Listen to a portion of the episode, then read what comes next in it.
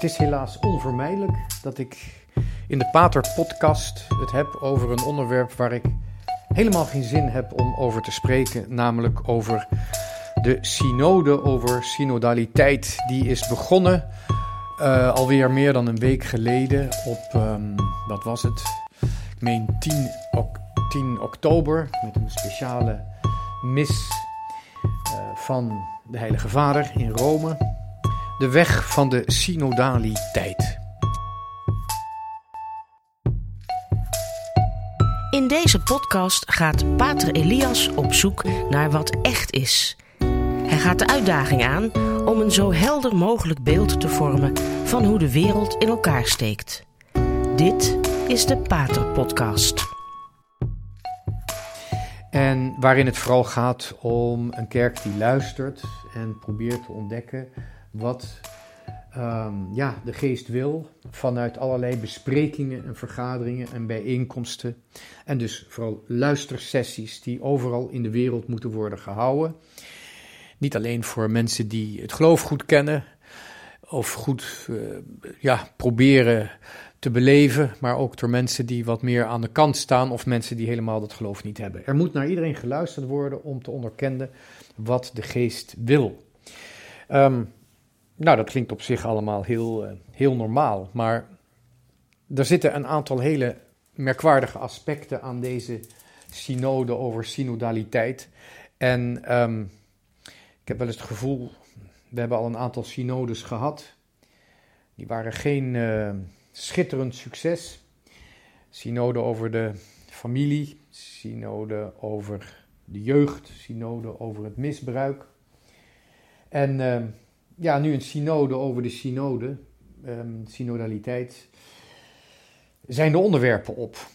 Maar goed, laten we eens kijken naar wat dat luisteren eigenlijk betekent op het, uh, ja, op het persoonlijke vlak. Zonder dat je daar iets organiseert binnen je samenleving of binnen je gemeenschap. We hebben natuurlijk ook in Nederland gehad, hè, de brede maatschappelijke discussie had men het in de politiek vroeger vraag over, graag over.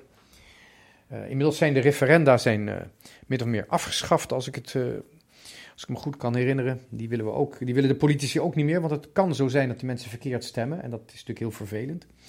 Maar goed, nu dus in de kerk een, een groot project om te gaan luisteren. Laten we eens kijken naar dat luisteren op, op een persoonlijk gebied, want dat, of we het leuk vinden of niet, maar we worden natuurlijk ook gedwongen persoonlijk, wij allemaal, in onze menselijke relaties en in ons dagelijks werk om te luisteren naar de ander. Laten we nou eens even kijken wat dat allereerst betekent op een persoonlijk individueel vlak.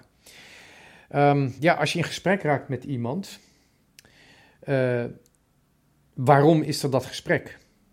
Dus, dus waarom luister je? Je luistert omdat je in gesprek raakt met de ander die iets wil. En je probeert erachter te komen van wat wil die ander nou werkelijk? En daar moet je inderdaad voor, voor, voor luisteren. Als iemand naar mij toe komt en zegt: Ik heb een psychologisch probleem uh, ik ben uh, autistisch, dan zal ik tegen die persoon zeggen: uh, Ik wil graag naar je luisteren, dat is geen probleem, maar ik kan je niet helpen, want dat is meer een, een ziektebeeld. Hè? Autistisch, een, een, meer, is meer een zaak voor een psychiater of een psycholoog om je daarmee te helpen. Ik kan je steunen om te willen dat je geholpen wordt. Hè? Daar kan ik kan natuurlijk wel motiveren om te zeggen: ja, maar daar moeten we iets aan doen. dat is met, met, met, met alle klachten zo iemand die uh, een, een, andere lichamelijke ziekte heeft, die kan ik motiveren om te zeggen, ja, maar het is de moeite waard om genezen te worden. Als zo'n persoon depressief is of niet gemotiveerd. Maar ik kan natuurlijk die persoon niet gaan genezen. Die pretentie, die zou uh, niet kloppen.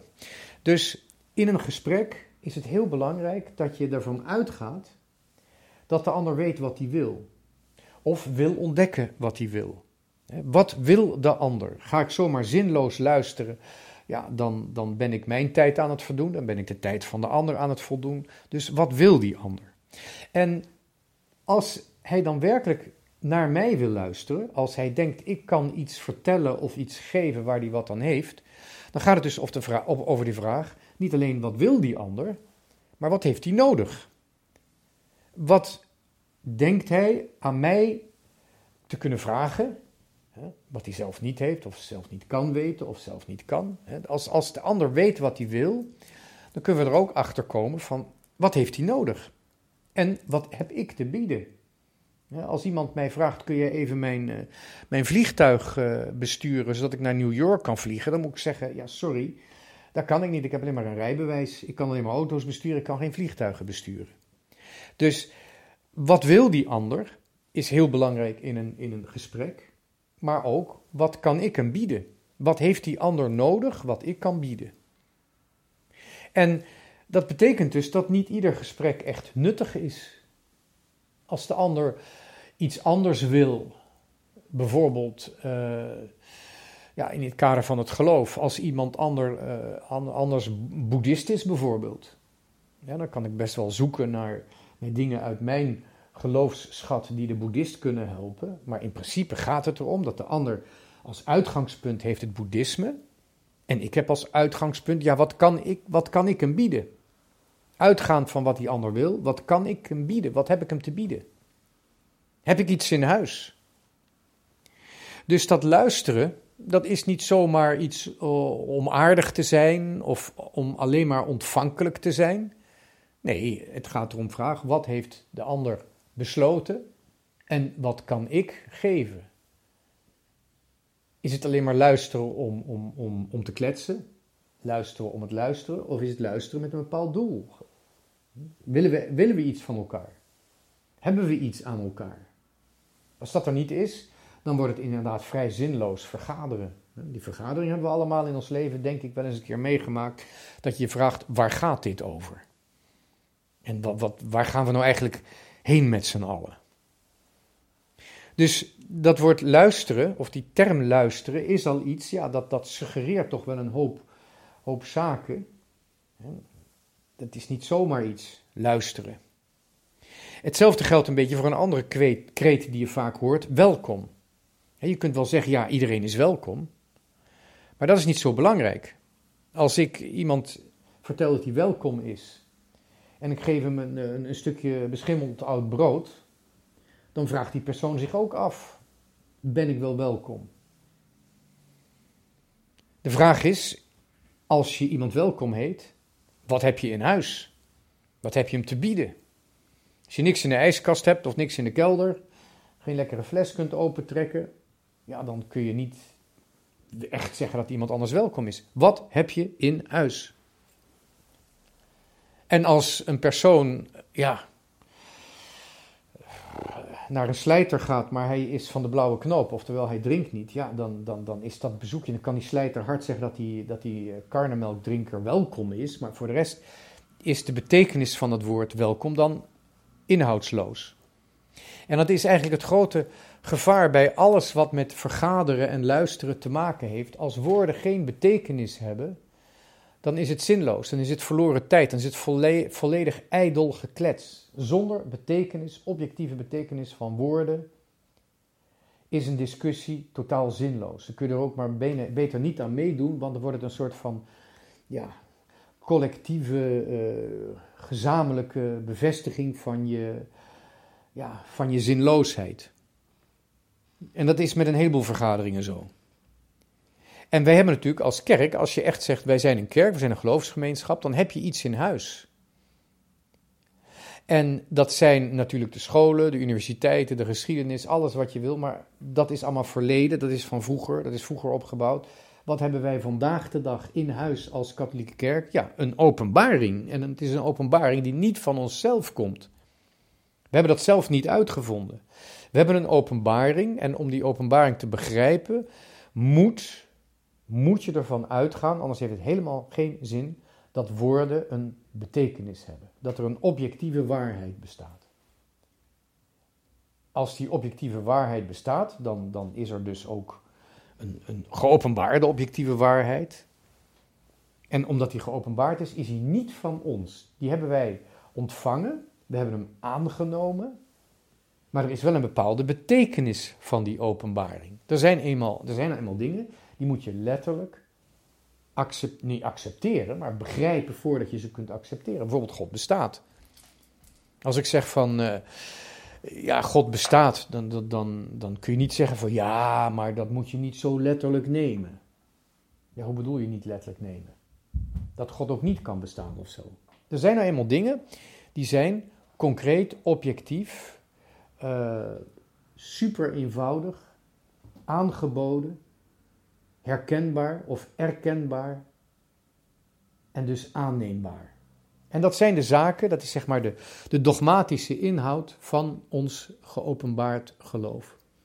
En dogmatisch heeft natuurlijk een negatieve, uh, klank gekregen in onze uh, ja, niet-transcendente maatschappij, onze, onze oppervlakkige maatschappij. Maar dogma betekent niets anders dan een objectieve waarheid die niet te bewijzen is door mensen, maar die die wel kan aannemen.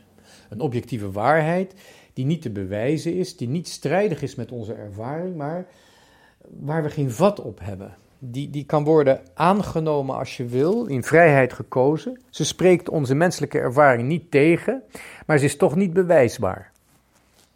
De realiteit waarin wij leven is nou eenmaal niet volledig beheersbaar, niet volledig te begrijpen voor ons. Er is gewoon een, een, een, in ieder geval mogelijk dat er een onzichtbare werkelijkheid bestaat, een onstoffelijke werkelijkheid. Die mogelijkheid is er. En dus zijn we volledig uh, ja, in onze vrijheid gerespecteerd als wij waarheden aannemen die immaterieel zijn, die boven de materiële werkelijkheid en dus boven de moderne wetenschap uitgaan, maar die we niet kunnen bewijzen. Dat is volkomen legitiem en het respecteert onze vrijheid volkomen. Het geeft als het ware een nieuwe zin aan ons leven. Een zin die niet alleen voortkomt uit dit leven, maar die ook verder gaat dan dit leven. Dat kan, dat is die openbaring. En dat is wat wij in huis hebben. En als je dus zegt, iedereen is welkom, maar je biedt die waarheid niet aan, ja, dan kun je net zo goed uh, je gasten beschimmeld brood voort, voorzetten. Maar wij zetten het beste wat we hebben, de beste wijnen, de beste whiskies, het beste nou, noem eens wat, de beste borrelhapjes en de beste maaltijd. Dat zetten wij voor. En wij zijn beperkte mensen, we zijn zondige mensen, maar we hebben, als we geloven, hebben we een geopenbaarde, niet alleen een geopenbaarde waarheid die we aanbieden, maar we hebben ook een enorme wijsheid, die als het ware de vrucht is van die waarheid. En als wij zelf niet wijs genoeg zijn omdat uh, ons geloof wat zwak is. Kan gebeuren, hè, kan de beste overkomen. Of we weten het niet eh, door te geven, kan zelfs de heiligste uh, overkomen. Hè, dat hij wel heilig is, maar toch nog een beetje een, een moeilijk karakter heeft. Dus de moeite heeft om het door te geven. Er is een heleboel heiligen uit het verleden aan te wijzen die nogal een hoekig karakter hadden. Zoals bijvoorbeeld de heilige Hieronymus, de grote Bijbelvertaler. Geen makkelijke kerel. Kon goed schelden in zijn brieven, maar toch een heilige.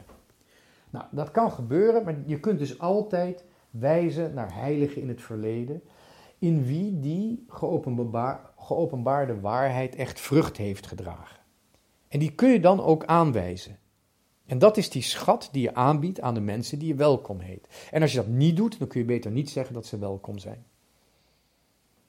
Je gaat geen mensen in een onverwarmd koud huis ontvangen met een lege wijnkelder en een lege ijskast.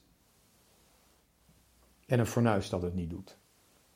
Dus welkom heten, dat is een heel ja, verplichtend woord. Wie, wie, welkom heet, moet iets aanbieden. En bij ons is dat gewoon het katholieke geloof. Het katholieke geloof dat door de eeuwen heen is meegegeven. En als wij er vandaag een zootje van maken, kunnen we altijd even terugvallen op het verleden. Na de kreten luisteren en welkom heten.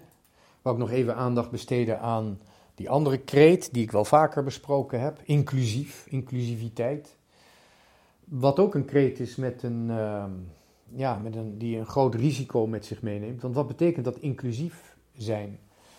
insluitend zijn. Inclusief komt van insluiten, van een Latijns werkwoord dat insluiten betekent. Ja, je wilt alles insluiten, alles mag erbij horen. Het vervelende is, wanneer we kijken naar de mens en de mensheid en de geschiedenis, zien we dat om onbekende oorzaak die inclusiviteit vaak verandert van iedereen mag erbij horen naar iedereen moet erbij horen. En de verklaring waarom dat gebeurt is niet zo moeilijk te geven, maar laat ik eerst even gewoon de voorbeelden aan, uh, aanwijzen in de geschiedenis. De, de Sovjet-Unie, ooit begonnen als een, een, een, een staatsvorm van universeel socialisme. En al vrij snel uh, veranderend in een staat van multinationaal socialisme, de Sovjet-Unie. We kennen uh, Noord-Korea vandaag de dag nog. We kennen ook China. China is wat dat betreft nu bijna niet meer te begrijpen door het, um, door het Westen, omdat China een combinatie is, een echte yin en yang van communisme en kapitalisme. Wij moeten eraan wennen, ze moeten er zelf ook nog aan wennen. En misschien blijft het ook niet bestaan, omdat het een hele rare formule is. Misschien valt het uit elkaar, dat weet niemand. Maar op dit moment is dat nog het yin-yang van het uh, communo-kapitalisme of kapitalo-communisme. Maar er was een tijd dat mensen hun leven riskeerden om uit China te ontsnappen. Dat de lijken van Hongkong uh, af en toe uh, dat, dat, verschenen op de stranden van Hongkong. En hetzelfde vandaag de, nog, eh, vandaag de dag nog in Noord-Korea. Hoe komt het toch dat al die egalitaire samenlevingen, waar iedereen gelijk is, dat toch daar eigenlijk iedereen weg wil? Er moet prikkeldraad omheen komen. Zuid-Afrika en Amerika, daar is men begonnen muren te bouwen met prikkeldraad om de mensen buiten te houden. Kun je ook afvragen waarom. Maar de communistische linkse samenleving, die bouwen altijd prikkeldraad met mijnenvelden om de mensen binnen te houden. Kijk maar naar Oost-Berlijn. Misschien zijn we dat al te snel vergeten. Het is nog maar, uh, nou hoe lang is het? 30 jaar geleden dat daar nog, uh, of iets meer dan 30 jaar geleden, dat daar een muur stond. Het was om de mensen binnen te houden. Inclusief, dat wordt heel snel, iedereen mag erbij horen, iedereen moet erbij horen. En de verklaring is niet eens zo ingewikkeld, want allereerst is er de zondigheid van de mensen. De ideale mensheid bestaat niet. Een verloste mensheid bestaat wel, maar een ideale mensheid die zichzelf redt met eigen menselijke principes bestaat niet. En dat komt allereerst door de zondigheid van de mens. Maar die passage van iedereen mag erbij horen, naar iedereen moet erbij horen, wordt ook gemaakt door een ander wat subtielere stap. En dat is namelijk de stap van de morele vrijheid van de mens naar de wetenschappelijke, onmiskenbaar bewezen werkelijkheid. In het morele leven zeg je namelijk iedereen mag, iedereen is vrij om erbij te horen. Maar ja, de wetenschappelijke werkelijkheid, die zoekt nou juist, of de, de wetenschap zoekt nou juist in de werkelijkheid de wetten die niet anders kunnen zijn, die zo moeten zijn. Zwaartekracht. Dat is een hele principiële wet. Hoe je die ook formuleert, of het nou Newton is of eh, Einstein, die hadden allebei een, een, bepaald model voor de, voor de zwaartekracht. Waarbij het model van Einstein natuurlijk verreweg uh, ja, het meest, niet alleen het meest juiste, maar ook, ook in zijn wiskundige schoonheid uh, ah, prachtig is. Ja. Nou, we wel wezen. Maar dat zijn wetmatigheden die onvermijdelijk zijn. De steen moet wel vallen, of ik het nou wil of niet. Dus je maakt als het ware de stap van het morele leven waarin ik vrije keuze maak, keuzes maak, stap ik naar de wetenschappelijke ja, waarheid die onvermijdelijk is die noodzakelijkerwijs zo is. En dat is dus het probleem wanneer het idealisme wat de mens heeft, wat voortkomt uit zijn morele verlangen naar geluk, als dat idealisme op een gegeven moment wordt ingepakt, wordt overgenomen door wetenschap. Dat heeft dus Marx heeft dat gedaan. Marx bewijst eigenlijk, althans voor Marxisten, heeft Marx een wetenschappelijk proces bewezen met ja, de klassenstrijd als motor. De, een economische motor. Het gaat over productie, productiemiddelen, distributie van goederen. Voor, voor Marx is het een een, is het hele revolutionaire proces is een wetenschap. Het is wetenschappelijk bewezen. En dan krijg je dus de stap van het mogen naar het moeten. En de hele uh, ideologie rond inclusiviteit vandaag, die echt niet alleen maar economie en helemaal eigenlijk niet meer economie bestrijkt, maar met name de, de, de, de seksuele identiteit en alles wat daarmee te maken heeft bestrijkt.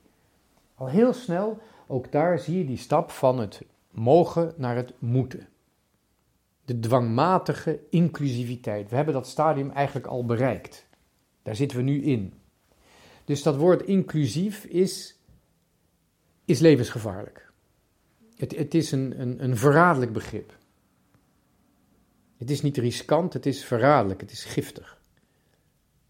En omdat de moderne wetenschap eigenlijk het, ons beeld op de volledige realiteit is gaan bepalen, zijn bezig, zijn, zijn we, zien we eigenlijk dat alle terreinen waarop over vrijheid wordt gesproken, eigenlijk langzamerhand helemaal in de ban raken van een dwangmatigheid.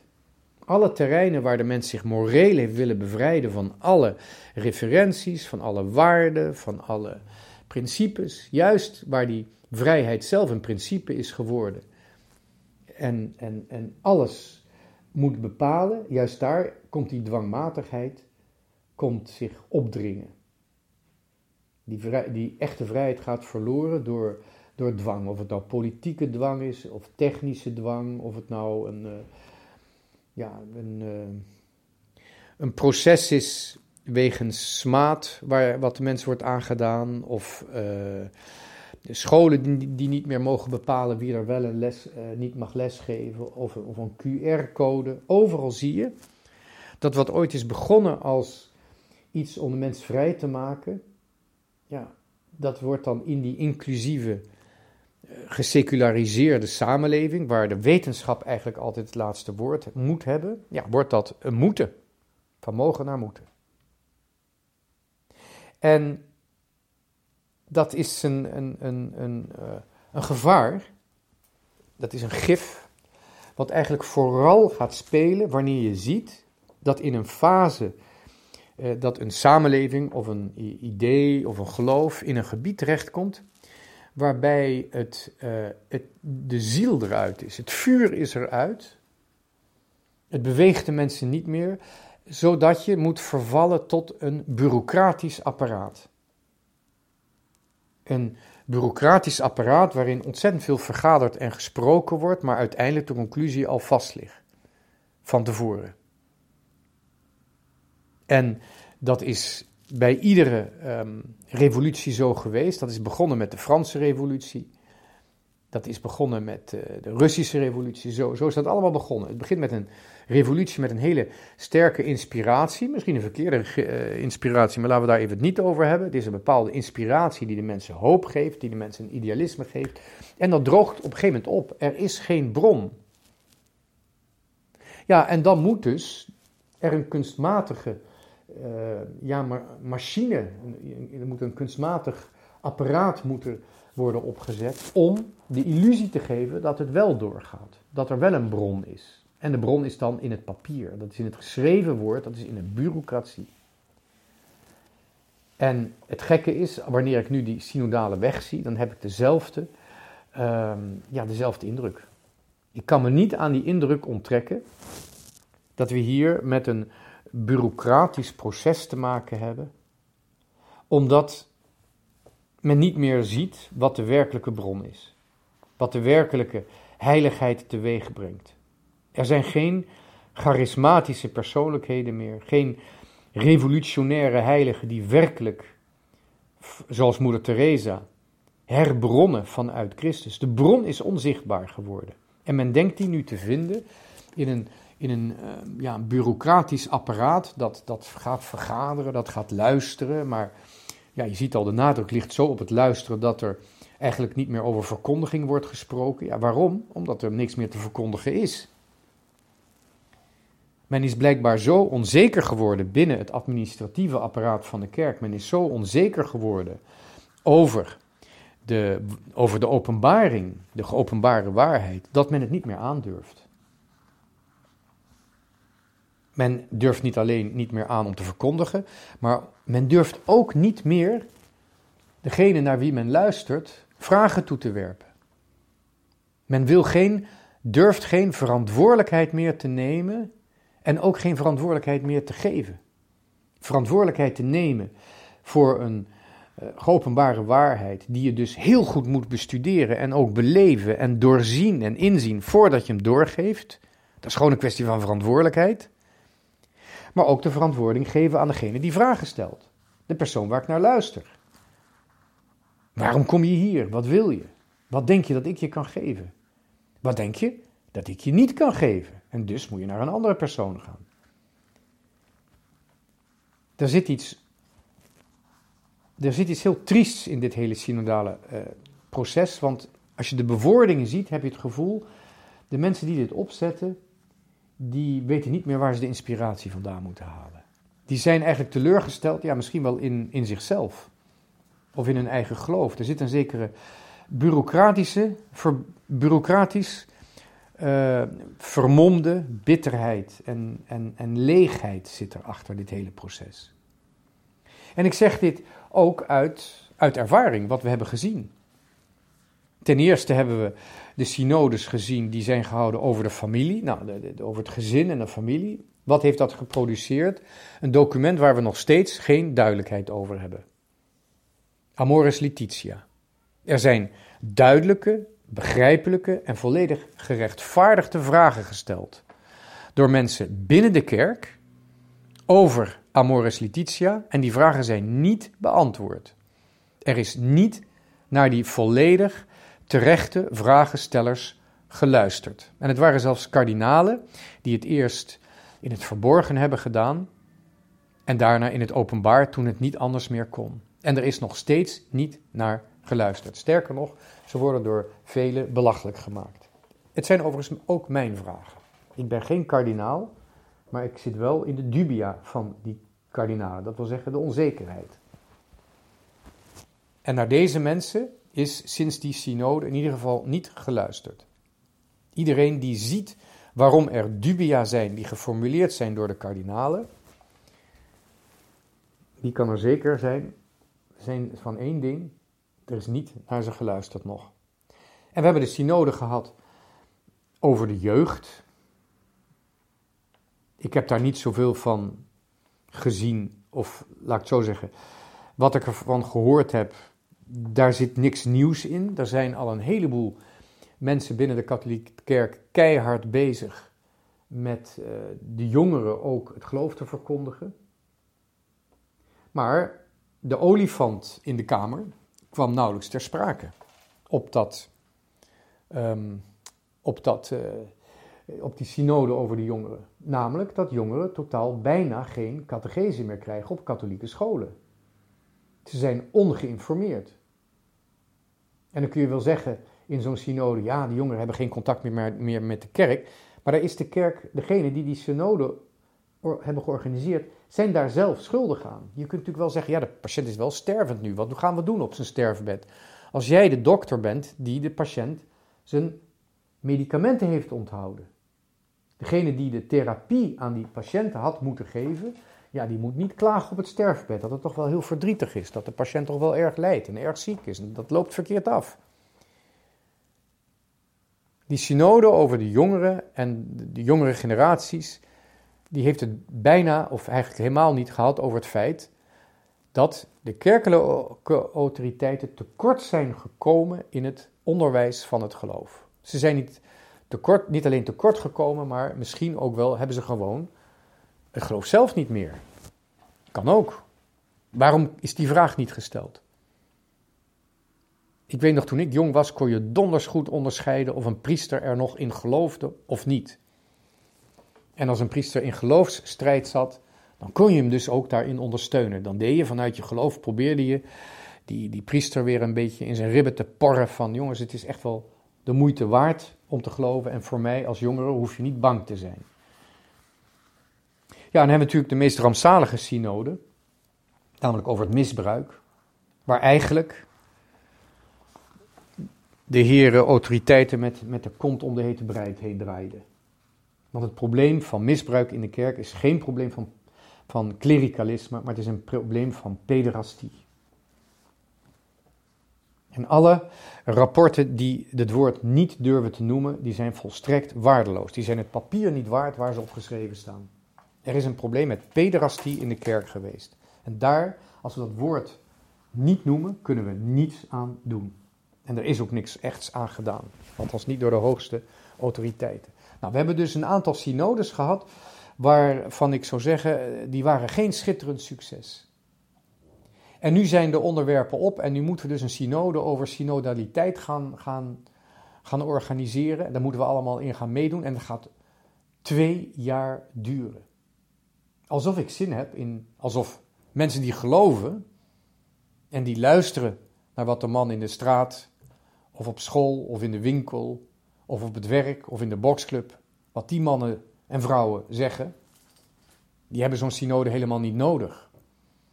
Die zijn al hard bezig en die proberen tegen de stroom in te zwemmen om het evangelie te verkondigen. Die zijn bezig de Jordaan over te zwemmen.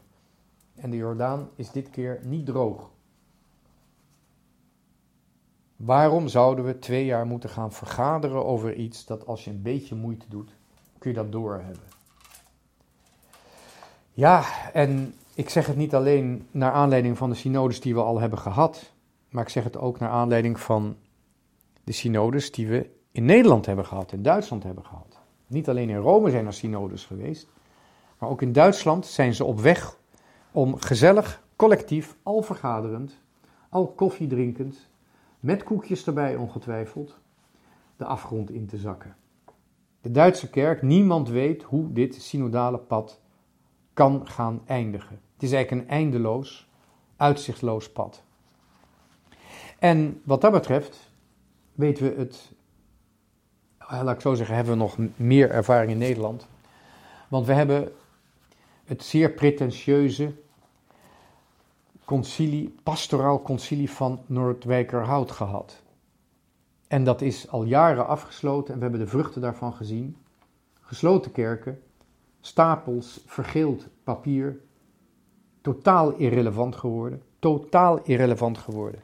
Maar tijdens dat pastorale concilie in Noordwijkerhout zag je eigenlijk al hoe de inspiratiebron was vervangen door een bureaucratisch apparaat. Vandaar ook dat een hoofdfiguur hierin, de, de Franciscaan Walter Gordijn, door, uh, door sommige um, observeerders de Stalin van Noordwijkerhout is genoemd.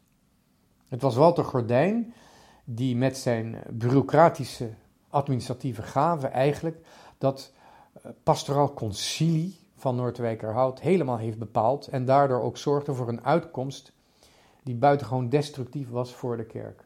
Aan de vruchten herken je de boom. Nou, meer wil ik er verder niet over zeggen. Ik ga er niet twee jaar over door, doordrammen over, dat, uh, over die synode, over de synodaliteit, maar u zult uh, mij er weinig zien. Ik heb het uh, te druk met andere dingen, met mensen die mij willen spreken met de verdieping van het geloof, zodat ik die op de beste manier kan doorgeven. En uh, ja, met allerlei andere lopende zaken. Het leven is vol, het leven is mooi en het leven is zeker vruchtbaar als je ziet dat je op weg bent naar de eeuwigheid, omdat God zijn eigen zoon mens heeft laten worden. Het eeuwige woord van God is vlees geworden. Het is aan ons gegeven. En wij kunnen ons er steeds meer in verdiepen door het aan te nemen als de geopenbaarde eeuwige waarheid van wie God is en wat God aan ons wil geven. Bedankt voor het luisteren.